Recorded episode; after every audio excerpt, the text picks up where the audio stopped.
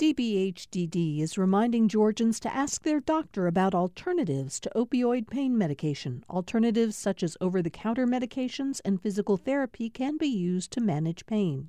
More information at opioidresponse.info.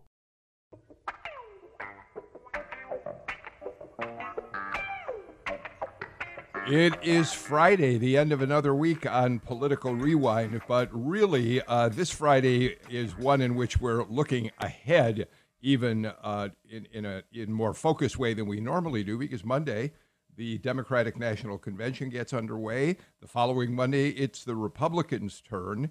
And uh, I just want to quickly, at the very top of the show, tell you that, you know, like a lot of people, including uh, one of our panelists today, Wendy Davis, who is a delegate to from the Georgia delegation to the convention. We all thought we'd be in Milwaukee next week, Charlotte the week after, and of course those conventions are going almost entirely virtual. But we are going to on Political Rewind for both of those weeks uh, uh, do the shows as if we were there. We'll be talking to delegates. We'll be uh, playing highlights from speeches. Uh, we'll be talking to party officials and uh, representatives of the Biden campaign, the Trump campaign the following week. So uh, we're going to be a good source for you to follow the conventions as they unfold. Uh, and we'll talk a bit about it today uh, in our show. Uh, so let's get started right away by introducing the panel. Jim Galloway, the lead political writer for the Atlanta Journal Constitution, is back with us as he is on Mondays and Fridays. Jim, Yesterday on our show, Patricia Murphy said she was really glad the conventions were getting going because it's something new to write about. Are you looking forward to having uh, uh, the conventions to uh, write about? Well, you, really. you, you, have to wonder. You have to wonder what is new. I mean, basically, what we're going to be we're going to be watching it. You're going to see something a little different, I suppose, on your computer screen or or, or on your TV. Uh, you won't be able to escape it. I mean, the, the, the DNC sent out a a, a, kind of a guide on how to watch, and it, it, every every every every little system that you can think of, whether it's YouTube, whether it's whether it's TV, whether it's a direct link, you, you'll be able to watch it. Uh, I will tell you, you know what I will miss most of all is the morning meetings of the, the, the state delegations in, on both the Republican yeah. and the Democratic yeah. side, because that's often, you know, you, have got a thousand, two thousand journalists co- covering the national news, but that's where a whole lot of real, real state news happens. Yeah, um, I, that's exactly right, and we are not going to have those uh, at this convention, which is too bad. But in any case, you're going to be with us for a good part of our coverage of both conventions on Monday and Friday of both of those weeks. Um, we're also joined today by uh, Dr. Audrey Haynes, professor of political science at the University of Georgia and the director of the Applied Politics program. Uh, nice to have you with us, Audrey. I'm going to, you're, we're, Brian Robinson, the Republican uh, strategist, uh, communications expert, uh, former uh, communications director in the first term of Nathan Deal's gubernatorial tenure, is with us. And I believe you two go back to UGA together, don't you? Audrey, was he a student of yours? Thank you, Bill. I, I how old do you think I am? I, I thought I, I didn't I didn't think about it in terms of age. It's, I, yeah. I apologize. That's okay. I, you know, um, we actually my, my, taught together, right? She was she was a child prodigy. Oh, okay. Yes. Brian okay. looks young, no, I just than he is. Let me just tell you, Brian yeah. Robinson was wonderful. He filled in on the Grady side for the first year of the Public Affairs Professional Certificate program, which includes applied politics. And he was fantastic and, and has helped so many of our students in so many ways. All right. Uh, All right. Well, I, yeah, I apologize and Audrey, Audrey took me under her wing and taught me a lot, and uh, and we have been bosom buddies ever since.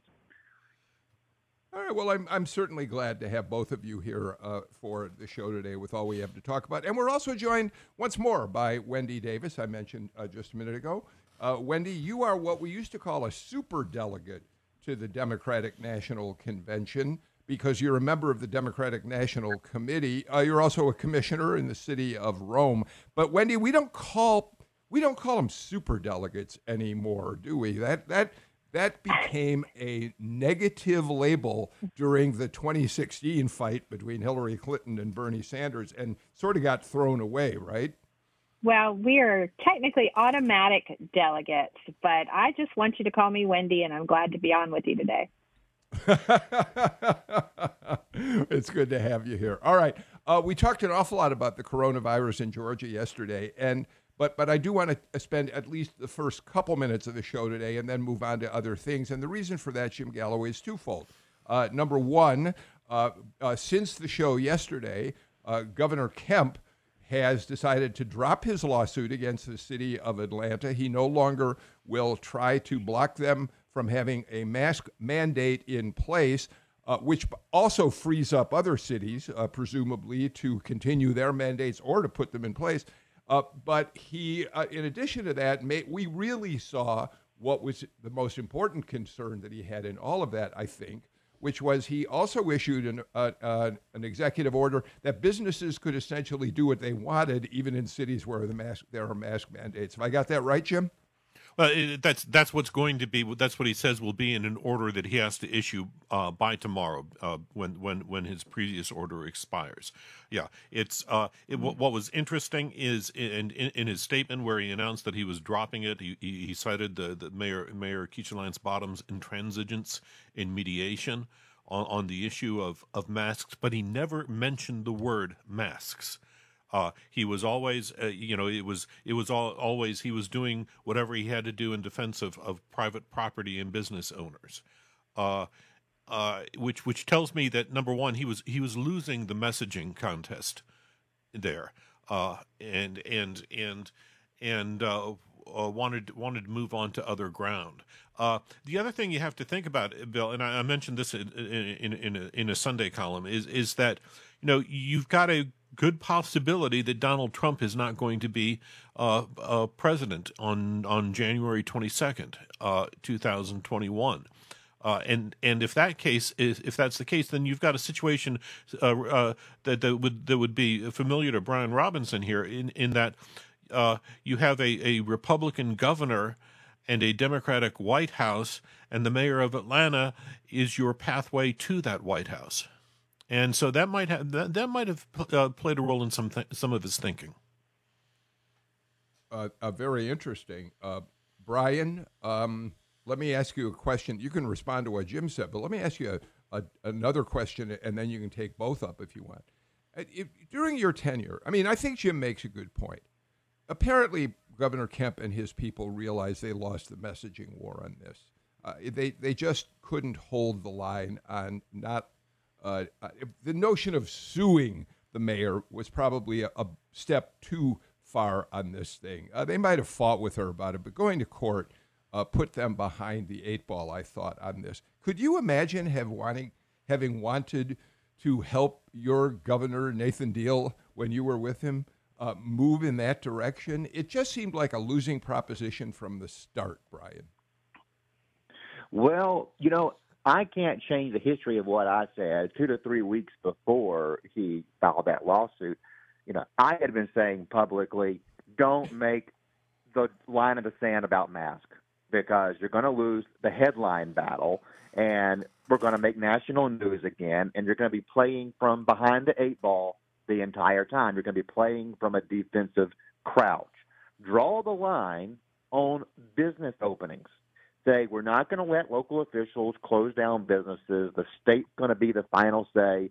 Our authority will supersede local authority on business openings because it is a uh, statement of principle from the governor that livelihoods are on the line, people's lifetime investments in their businesses are on the line, small businesses are teetering, etc. All legit, all makes a lot of sense.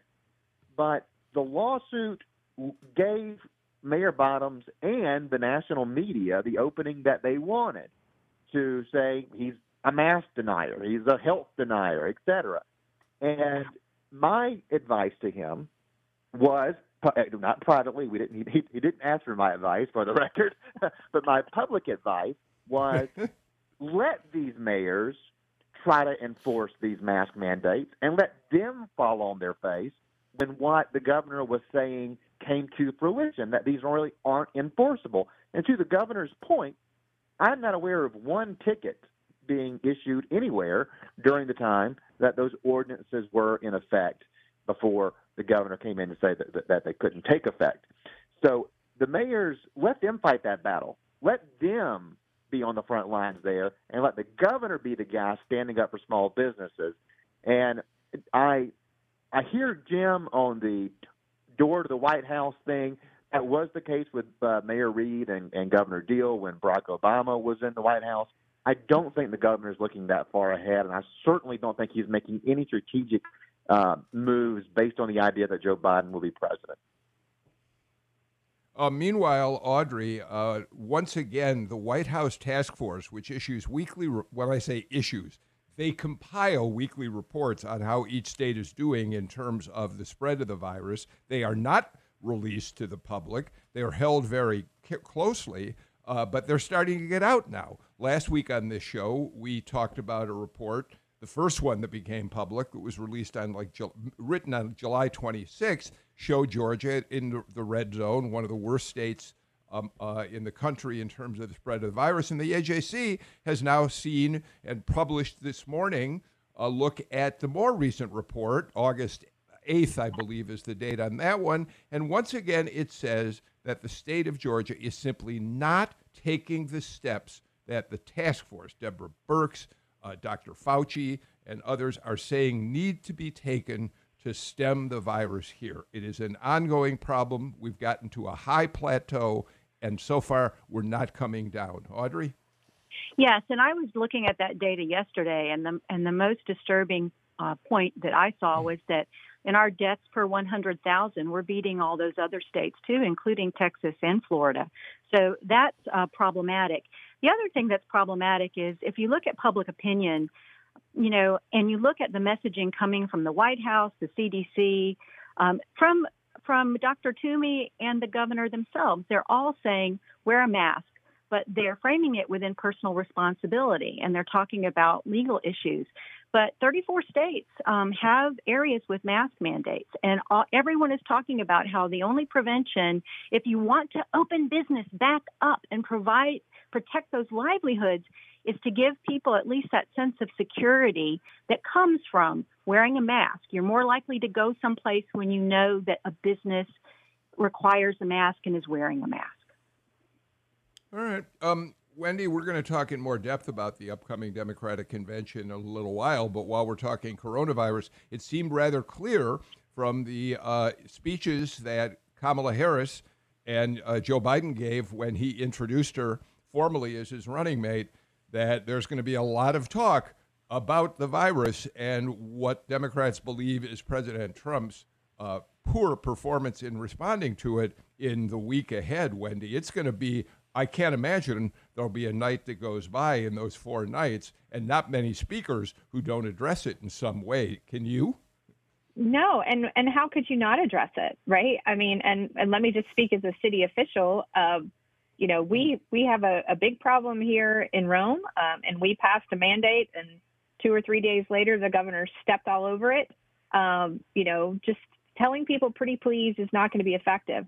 If we can get mask wearing up to 80%, uh, the healthcare officials here in our community tell us that that would have the same impact as the shutdown in March had. And um, there are mistakes all over the place. I, for the life of me, as political and as partisan as I am, I can't understand how this public health crisis has become so partisan and political. It's it's disappointing. It's scary, uh, and and people are getting sick and dying because of it. We've we just got to get together and protect our neighbors and uh, try to get through this.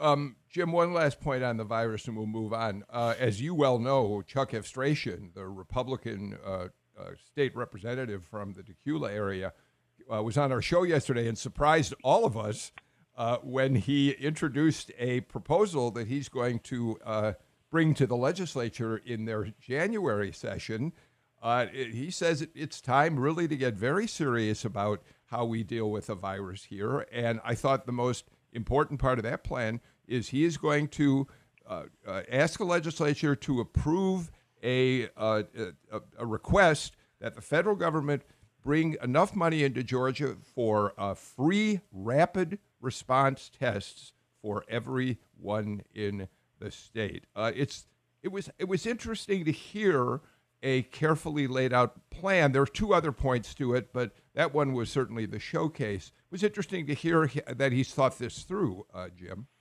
Yeah, and and it's, it, what's also interesting is is that it's a state legislator who's doing it. Uh, you know, not not not the White House, not the governor. Uh, that that it's that that you're seeing that you're seeing this bubble up from the bottom, and I think it's I I think you're you're you're what you're seeing is some uh, some some nervousness on the part of uh, Republicans that they're not being aggressive enough on the pen on the pandemic. I mean, I mean, and do keep in mind this has this, you know, the, the geography matters. Chuck Efstration is from Dacula. He is from a rapidly changing uh, area in uh, in Gwinnett County politically. So uh, I, I think I think it, it, what he's doing says says quite a bit about the climate climate in Georgia.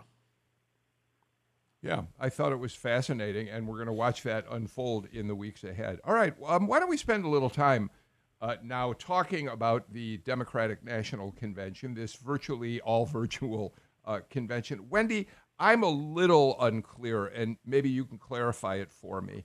Uh, are there? We we know that the Republicans are going to have at least some business sessions in Charlotte, uh, but the president won't be there. None of the speeches will take place, to the best of my knowledge. Am I right? Is there any in person activity in Milwaukee next week, or is the entire convention being done virtual? Um, to, to my understanding, it's all virtual. As a matter of fact, the party and the campaign are asking people to not even gather for watch parties, right? To to stay safe, to stay uh, to stay connected to each other uh, electronically, right? Um, to to not meet in person. Although I have heard a, a few little scattered rumors that you know I've heard the number 300 people will be in Milwaukee, but I've never confirmed that. So everything about it feels virtual to me. Um, but we will ha- be having some state delegation activities. Um, my, my friend Mr. Galloway was saying how much he'll miss the breakfast. We're going to do virtual breakfasts every day. Um, so uh, we will have a little bit of those state delegation uh, opportunities to meet together. Um, and also a chance to hear from surrogates for the campaign who come to those breakfasts every day to uh, give you talking points of, and to tell you about messaging for the day to take out to the floor, which won't exist this time around. well, right? well, you know, I mean, I, I know that that that you know talking points for the day is, is a part of it, but I mean, frankly, the thing that has been exciting to me in the at the past conventions about those breakfasts are those opportunities to see national figures um, in in that sort of up close and personal way. So um, I, I'm hopeful that we'll at least at those breakfasts have an opportunity to maybe ask a few questions or to have their remarks be a little bit more specific to our delegation. Brian, you're the communications person on the panel today. You're that's a specialty that you're uh, you now have with your company, Robinson Republic. I, I want to ask you how you were. Well, congratulations. That's that's great. Congratulations. Um, so, I I thought I watched the Biden, like many of us did. I watched the Biden Harris announcement event at that gym in Wilmington the other day and I, I, I have no, I find no fault with the messaging, with the content of what they were saying. But from my point of view, and I'd love to see what others think, I thought it showed us how difficult it can be for a politician, or for that matter, any of us, to adjust to this reality where those speeches, which they're used to giving in front of crowds of people, there's an energy there. Suddenly they're in essentially an empty room. And I thought for Biden especially, but even Harris at the beginning of her comments, we could feel the slight awkwardness of that.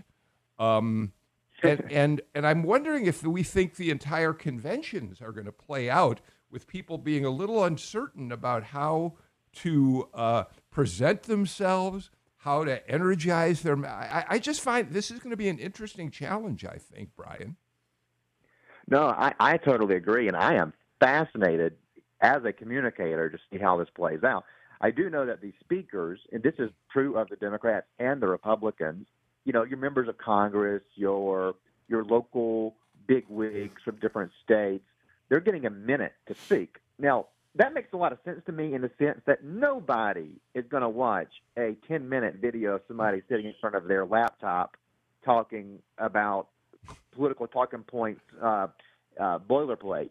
Because without the audience, without that energy, the walk in music, and all the visuals, it's just not compelling television. And I think in many ways, this cycle may be the death of the televised national convention because there's going to be so little interest in the product despite whatever huge efforts both parties make. And look, the importance of that crowd, I mean, look at the measures, the leaps that President Trump took to try to keep that live crowd going. Even trying to move the convention to Jacksonville because that energy, that visual of the, of the cheering crowd is so important to what this nominating process has has come to be in our country, mm. and he feeds off of that crowd.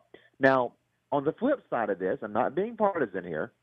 Um, I think this setup might be beneficial to Joe Biden somewhat because he now is in a contained atmosphere all the time where he can be scripted. He's much less likely to be out in public fielding questions where he says things that are confusing or don't make sense or he can't complete a sentence, which is what we see when he when he speaks um, off the cuff. He cannot stay uh, within a sentence. He can't finish a sentence, and this allows him to be scripted and look presidential, which is he did look presidential in the rollout of Kamala Harris, and of course the the dichotomy, the divergence between how how uh, good she is on the stump, how quick she is on her feet, uh, really draws a contrast with how bad he is at it at this stage of his life. You know, uh, Bill. Uh, one, I'll, I'll, take Brian Brian's point on the on the importance of of, of applause. I think that's uh, that's that's going to be a, a tremendously uh, that, that's going to create a huge vacuum. I think. Uh, I, mean, just think of think of all the times you've watched a, a, a, a presidential convention, and you have just just spent minutes watching the, the, the confetti and the balloons and the cheering. Uh, while the while the while, while while the person on the podium waits for that opportunity just to, to kind of to get get a word in, but let me let me point you to something that that that that's kind of on my mind this morning is you've had uh, President Donald Trump is is now saying that he's going he's going to give his acceptance speech on the Republican side the week following from the White House. Okay. Uh, he too will be in that same situation where he doesn't have have have a, a supporting crowd. But if you're doing it at the White House, you're going to have a non-supporting crowd. You're going to have people on the streets in uh, in in Washington D.C. Uh, surrounding the White House in protest, more than likely. Uh, and it's it's kind of going to be an anti-convention, and I'm wondering how he's going to feed off that. That's really a fascinating question because we know that the cameras will be covering whatever is going on out on Pennsylvania Avenue or uh, around the block from the White around the White House. Um, Audrey, so to counter something Brian says, we do know that, excuse me, uh, Joe Biden can be challenged a bit at times when he's speaking off the cuff. At the same time, uh, hmm. this notion of how hard it is to calculate how you send out your energy, how you position yourself as you give a speech.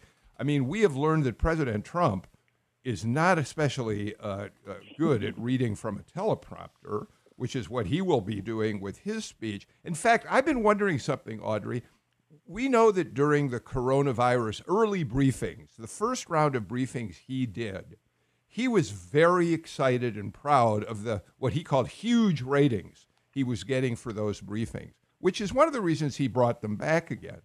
But they're very different briefings this time. The first time he was he just let fly. I mean, he would stand there for an hour, an hour and 15 minutes, spar with reporters uh, make his kind of outrageous statements, and, uh, and I'm sure those did attract big ratings. These new versions of these briefings, which are much more like what he'll do when he delivers his acceptance speech, stick to a teleprompter. I'll bet you the ratings aren't anywhere near as good because they're really kind of boring, Audrey. Whether you like the president or not, those are boring uh, uh, briefings. Uh, you just raised the um, the challenge that both of these conventions are going to have, and let me just say, um, Brian was right. I think that uh, Biden does benefit somewhat from the structure, and the structure is going to be much more controlled, 9 to 11 prime time. People aren't going to be speaking for a long period of time. I guarantee you there are going to be some very high production videos. And just to give you a taste of what the Democrats are going to be doing thematically, broaden the coalition, um, the coalition of conscience, unite America, big themes. And Monday, Tuesday, Wednesday, Thursday night, they have, you know, their blockbuster talent coming in. And it's going to be about, you know, we're a big tent Sanders to Kasich on Monday night. Tuesday, uh, Clinton to AOC, all ages. Uh, Wednesday, women, lots of women. You're not going to have that on the Republican side, unfortunately. Thursday, the stars, all the people who were part of the co um, the presidential election, they're going to be there and they're going to be saying Biden's our man. And you you've got Michelle, you've got Barack, you've got Jill, you've got a lot of stars coming, and they're speaking for short periods of time. On the Republican side, we don't know what the lineup is. The only guaranteed speaker I saw was President Trump. Wendy? Can, can I? Can, yeah, can I? I those are really good points, Audrey. I want to push back on one thing. I mean, I think uh, uh, we're forgetting that um, if we had a regular in-person convention, you know, the the the acceptance speech would be a teleprompter speech anyway, right? Like I, the True. point is very well taken that you you won't have the energy, but I think what we're going to miss um, by not being in person in terms of what um, former Vice President Biden's strengths are are the the the the way he connects to people and the and so I'm hoping that a lot of those well produced pieces will will give us that opportunity to see that that connection that that Biden very naturally has with people, as does Senator Harris. All right, let's do this. Let's get our first break of the show out of the way. Although I do want to mention one thing as we go to break. Um, uh, uh, this Brian, I think it was you, who talked about the one-minute speeches by some of the uh, uh folks who are appearing at the convention.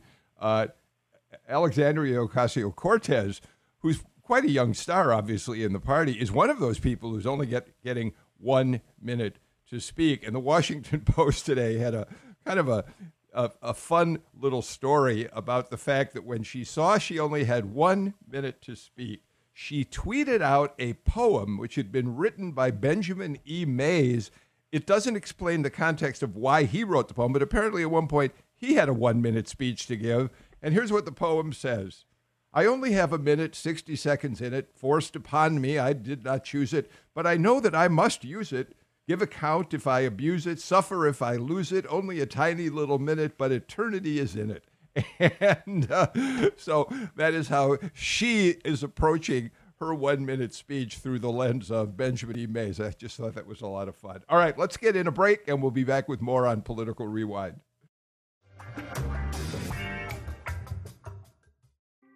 Thanks for listening to Political Rewind. If you like this show, you'll also like Georgia Today. It's a daily podcast from GPB News, bringing you compelling stories and in depth reporting that you won't hear anywhere else. Join me, Peter Biello, for this quick and convenient way to get the best of GPB News' extensive coverage of the topics that matter to you, delivered directly to your device every weekday afternoon.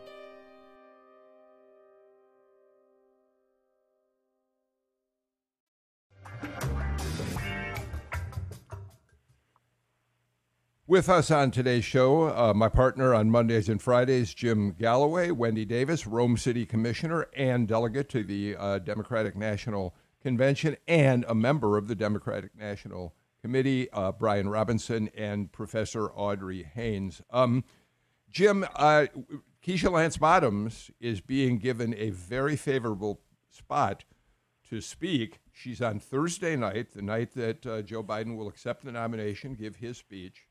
Uh, we don't really quite. I, I don't know the exact order, but she's not going to. It's it, there are not going to be too many people separating her from uh, uh, the vice former vice president.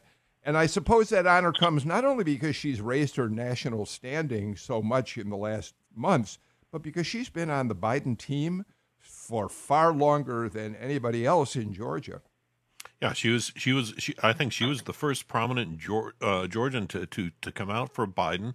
Uh, I remember she was. Uh, she's. Uh, if if I'm not mistaken, the first debate, uh, Democratic debate, was in Miami, uh, and she was sitting. She was there sitting next to Jill Biden, and it was an important moment. and and you know at, at, at those at those especially in those moments in those first few debates where where Biden was really struggle struggling to make himself known among among just that I mean just remember that that we started out with this huge stage filled with with uh, with candidates and it was hard to to kind of break through and and and Biden just he, he you know he, he didn't have his moment for a long time and and she helped prop him up. Well and if uh, may I jump? When go ahead, Wendy. well, sure. I was going to jump in and say it's and it's not only that commitment that the the mayor made to to Biden, but um, you know what has followed through too is the importance of Georgia as a battleground state, uh, and we we shouldn't dismiss that. And that's a really uh, new and terrific position for our state to be in. But yeah, the hey, uh, mayor was there every step of the way. Uh, if, uh, Wendy, let me ask you this: uh, the one person we have not seen listed on the speaking uh, on the speaking uh, uh, list of speakers is Stacey Abrams, and I, I, just can't imagine that that we'd go through four days without seeing her in some fashion. Are you are you picking up anything on this? I'm I'm I'm expecting that she'll she'll be on on the program. There are there are a lot of people who haven't been added to the program yet, right? So I'm I'm expecting to see her. I'll be surprised if she's not there. I was um, speaking to a friend of mine who works closely with um, Stacey Abrams, and she is definitely on uh, one of the speakers that they're going to have. There are there are a lot of people. You'll notice that on the list that are on the website. Um, there are quite a few people who are very prominent that are missing, including a lot of celebrities too that I expect that we'll see that will be popping in and giving endorsements throughout. But they're doing most of the, the um, speeches um, prime time, 9 to 11. It's such a limited period of time. So. Um, Brian, what do you imagine? Um, Wendy talked about the uh, state delegation breakfast uh, that happened every day during a convention, mentioning that uh, often the surrogates for the candidates will uh, come into, uh, they're assigned to different states on different days, as you well know. I'm wondering what you think about how how Georgia, in both next week and the following week, will be courted by uh, by mm-hmm. their by the campaigns. In other words, Brian, is Michelle Obama likely to show up at the Democratic uh, breakfast uh, one day, the delegate breakfast? Some of the bigger hitters the following week. Will Vice President Pence be? In other words, do you imagine that both parties are going to be courting Georgia very seriously, which of course would be an indication that they see the state in play. Absolutely. And look, this has been coming for some time. And one thing I, I always say with my Democrat friends like Wendy, who want to argue that Georgia is a purple state, I always say, whoa, whoa, whoa, we're a purpling state. It will not be a purple state until Democrats cross that threshold and win a statewide race again. And you know that's coming, right? I, mean, I think anybody who says it's not, that the status quo of the last 20 years is going to hold is is blind or just doesn't really know much about politics. Uh, Georgia is going to be a focus, and it's already a focus for the Republicans. Trump was advertising here in June. I mean, which is extraordinary. This is a state where usually neither party spends one dollar on TV campaigns for the entirety of the campaign. So it's a remarkable difference. We're not seeing the Democrats match that at this juncture. Now, I'll be watching. I'll be watching to see what they do, but they have not been on the air here the way that the, that the Trump campaign has.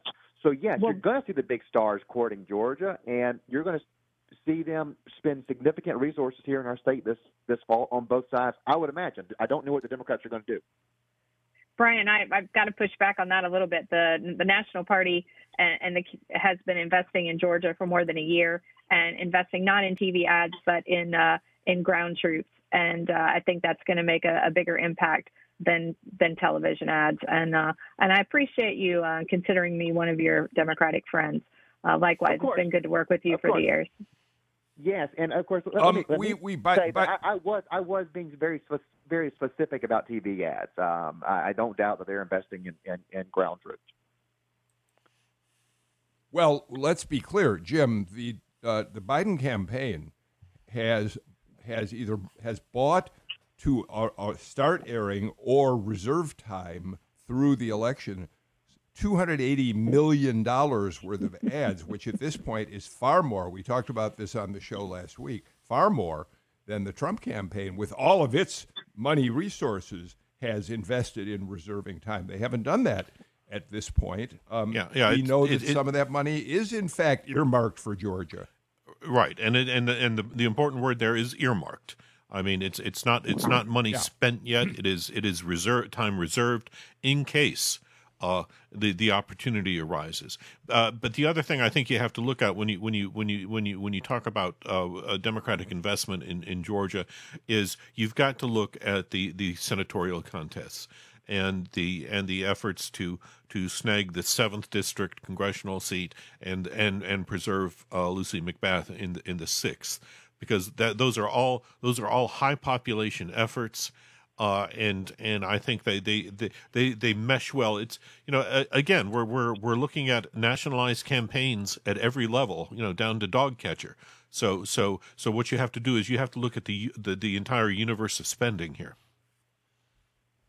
Audrey, I think there are ways in which you can look at the way a convention is uh, planned to unfold, and how the folks who are producing it uh, line up speakers, themes for a given night, um, and it tells us a lot about how the party is uh, um, positioning itself, but also how they're feeling about um, their own tent and, and who's in the tent and who's not. And I say that because I'm interested in the fact, and maybe I'm reading too much into this. Uh, Bernie Sanders is, in fact, speaking on Monday night, Audrey, the 1st mm-hmm. mm-hmm. night of the convention. Um, and he's got to be there because clearly his liberal uh, policy positions are a very important part of the party right now. But I also notice he's speaking on Monday night. He's being he's he's got there's three nights between him and Joe Biden, and and there are much more moderate Democrats who are being lined up to speak as the week goes on. I, that may be just me reading into it, but it also suggests to me that they are certainly m- making clear how important the left wing of the party is, but doing it at the beginning of the week and moving on to the more centrist uh, messaging. Yes, but do you know who else is speaking on Monday night with Sanders? Uh, John Kasich, who doesn't uh, happen wh- to be a Democrat. Yeah. So again, then that yeah. plays into the, the big tent theme. Um, and I'm guessing that Sanders will likely be sort of present on Thursday when they bring in the whole corral of uh, candidates. But I should mention, you're talking about themes. It'd be interesting, and maybe Wendy can say something about the platform for the Democrats. The interesting thing about the Republicans, even though they're holding um, some live delegates in Mil- in um, Charlotte, excuse me, they're recycling the 2016 platform. They're basically going to be using the same platform they used in 2016, um, which tells you there's not a lot of change.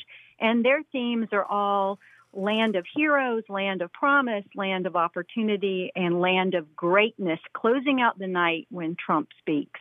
So some different, you know, you're really right, Bill. I mean, there's some really interesting thematic differences going on in the parties. Yes. Um, so our our platform uh, was uh, subject to a great deal of uh, work and debate and uh, and time and energy. And I think you see uh, the president, uh, the presence of some of the um, prominent uh, leaders on the left wing of our party, with Senator Sanders, AOC. Um, you know, Senator Warren has a very prominent uh, position. as a speaker, and um, there are a lot of those folks who didn't think our platform went far enough to the left, um, but I think it, it does what you will see next week. It represents the uh, the breadth and the diversity of, of our nation and how our party is focused on uh, on people, on our neighbors, and on moving our country forward and making sure people have the educational resources they need, the healthcare resources they need, and uh, and that we're all pulling together uh, to move the country forward. Um, I'm wanting to get to our final break. Before I do, though, Jim, I could. Um, I'll bet you we both had the same thought. Maybe all of us did when we saw that former Republican Ohio Governor John Kasich, who ran, of course, for president in 2016, is speaking at the Democratic National Convention. Kind of brought back 2004 for me, Jim. I don't know about you. Yeah, yeah, but but the, the, the key element that's going to be missing is Chris Chris Matthews, uh, who, who, has, reti- well, yeah, who has yeah, retired from MSNBC. That's when that's when uh, Zell. Uh, well, we got we've got to we got to give the background. The importance of this was Zell gave the keynote yes. in '92 for the Bill Clinton nomination.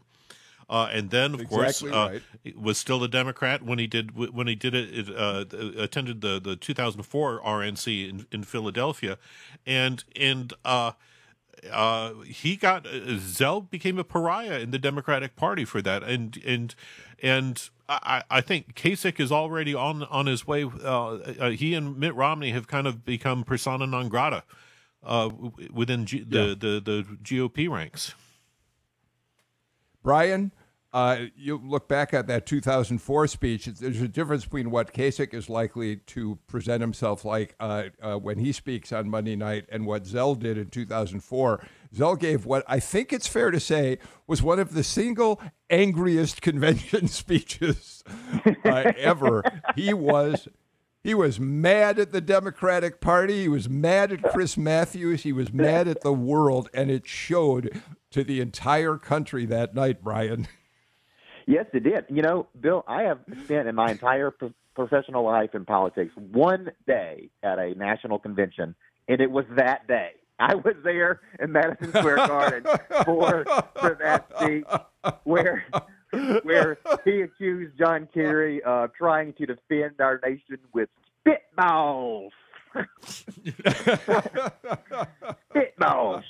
All right, just just a little blast from the past uh, from a guy who we all, I think, uh, whether we were on his side in terms of partisanship, in terms of his uh, philosophy of government, was uh, we were all incredibly fond of uh, Zell Miller, one of the great figures and great characters in Georgia politics. All right, let's get our final break of the show out of the way. When we come back, I want to ask this panel uh, what they're seeing as they see the way the Trump White House and the GOP is going after Kamala Harris. Some interesting, interesting things happening there. This is Political Rewind.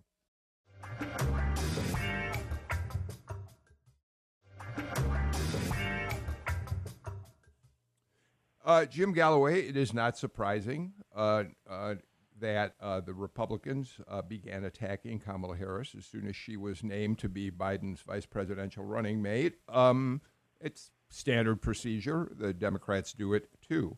Uh, but what, what I think we are now seeing uh, brings out some more troubling aspects of the way in which that attack, th- those many attacks, are unfolding. And of course, let's say first of all, first of all, there are some pretty legitimate areas where you can attack Kamala Harris in terms of her record, and they'll probably do that. But New York Times uh, said this uh, in a news story today. President Trump on Thursday encouraged a racist conspiracy theory that is rampant among some of his followers that Senator Kamala Harris, the presumptive Democratic vice presidential nominee born in Oakland, California, was not eligible for the vice presidency because her parents were immigrants. Mr. Trump, speaking to reporters, nevertheless pushed forward with the attack reminiscent of the lie he perpetrated for years that President Barack Obama was born in Kenya. I heard it today that she doesn't meet the requirements, Mr. Trump said. I have no, no, no idea if that's right. I would have thought, I would have assumed that the Democrats would have checked that out before she gets chosen to run for vice president. And Jim, the right wing echo chamber, some of the people on Fox News are pushing that same theory. And one of the other things they're doing is saying, by the way, she's not really black. This is um, this campaign is going to get unbelievably nasty. Yeah, in the in in the South we call that I'm not saying, I'm just saying. uh, uh, and and and it's it, it's it's it's it's discouraging. Uh, it tells you it tells you that this this race this contest this presidential contest isn't isn't going to be uh, fought on policy or issues. It's going to be fought on identity and who is an American and who is not an American. Uh, uh, and there is no question that uh, Kamala Harris, comma and then law, uh, Harris is a yes. is, is, is is an American. Her father was born in Jamaica. Her mother was born in India. Uh, and you know, I, I, I one one interesting. But she was born here. She was born in Oakland.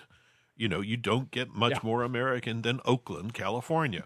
Uh, one thing, you know, it's, it's, you've got all these permut- permutations because we've never had uh, uh, uh, uh anyone with Asian an- ancestry uh, definable Asian uh, ancestry in a in a in a in a presidential contest.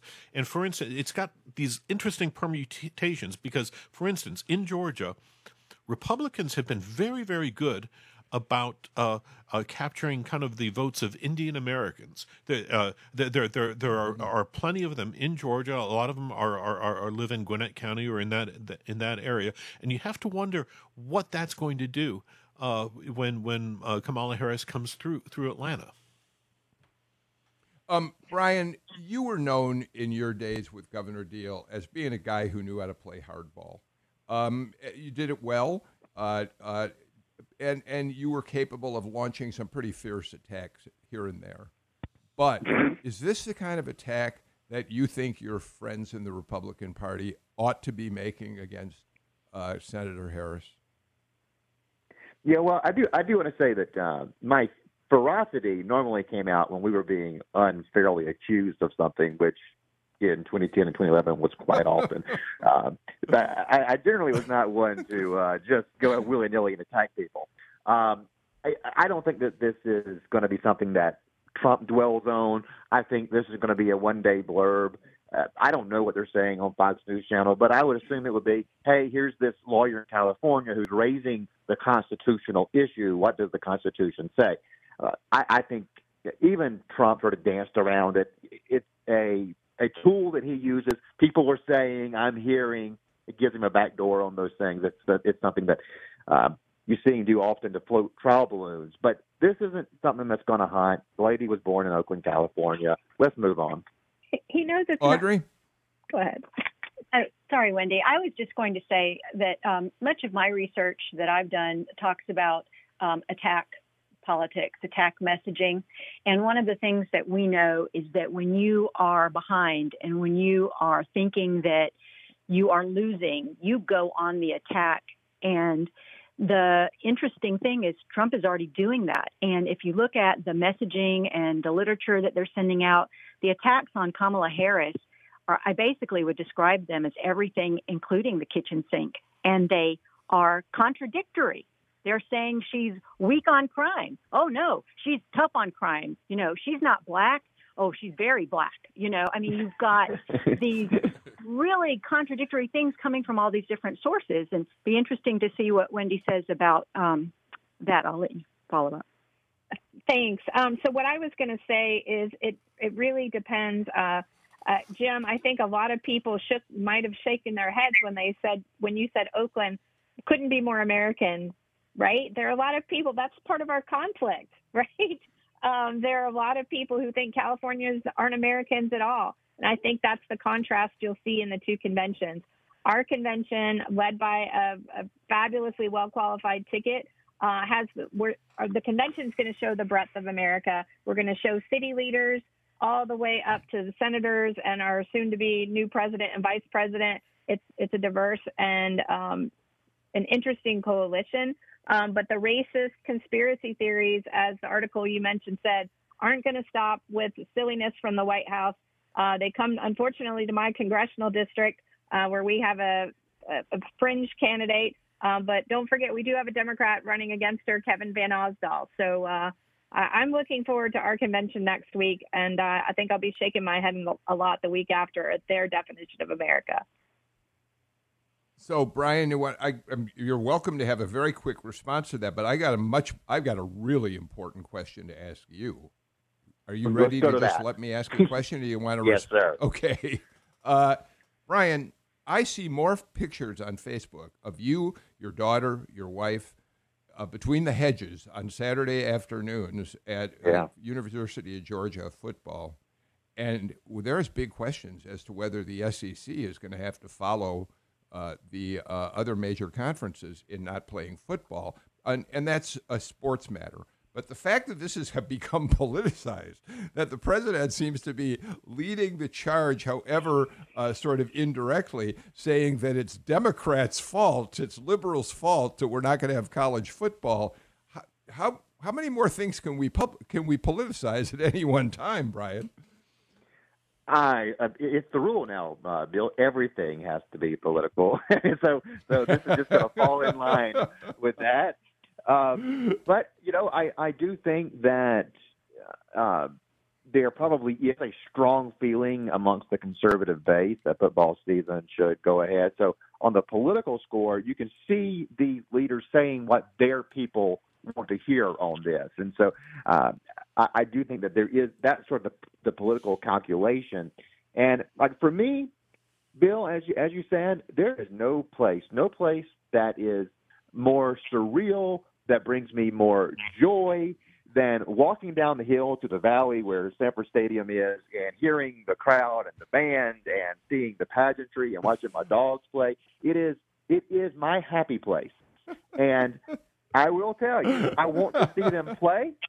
I want to see a season happen, but I do not see a scenario where I take my daughter into a stadium in this environment. Oh. I want to be watching it on my TV. That, yeah, yeah. Uh, uh, Bill, yep. I know we're, we're running short, short, on time, but let me make a couple points. When uh, you had David Ralston, the Speaker, uh, and and Governor Brian Kemp weigh in on the SEC decision to at least postpone a decision not to cancel the season until until after September, and uh, Brian Kemp used the word "sacred," which I thought was was uh, was interesting in connection with with football. But the real fight is going to be in Alabama where Tommy Tuberville is going after Senator uh, uh, Democratic incumbent Senator Doug Jones for not supporting the SEC effort to keep the football going strongly enough. And Tuberville, of course, is is the former Auburn Auburn coach.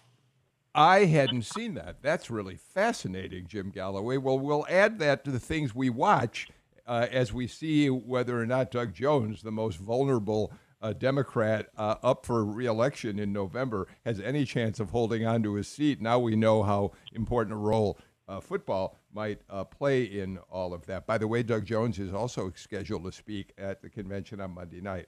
All right, we're just out of, about out of time uh, today.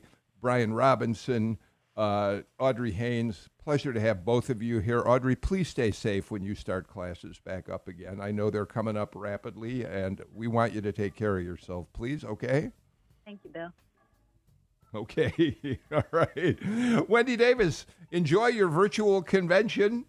Uh, and uh, uh, thanks for doing the show. We'll we'll see you back here at some point pretty soon. Jim Galloway, thank you. Of course, you'll be back with me on Monday's show. So Monday we start our coverage of the Democratic National Convention. Uh, Hardie Davis, the mayor of Augusta, who's a delegate, will be with us. Tharon Johnson, who's senior advisor to the uh, Biden campaign in Georgia, will be here. We'll have a couple of other delegates with us as well, and we'll get started on the conventions. In the meantime, I'm Bill Nigut. Please take care and stay healthy. See y'all on Monday.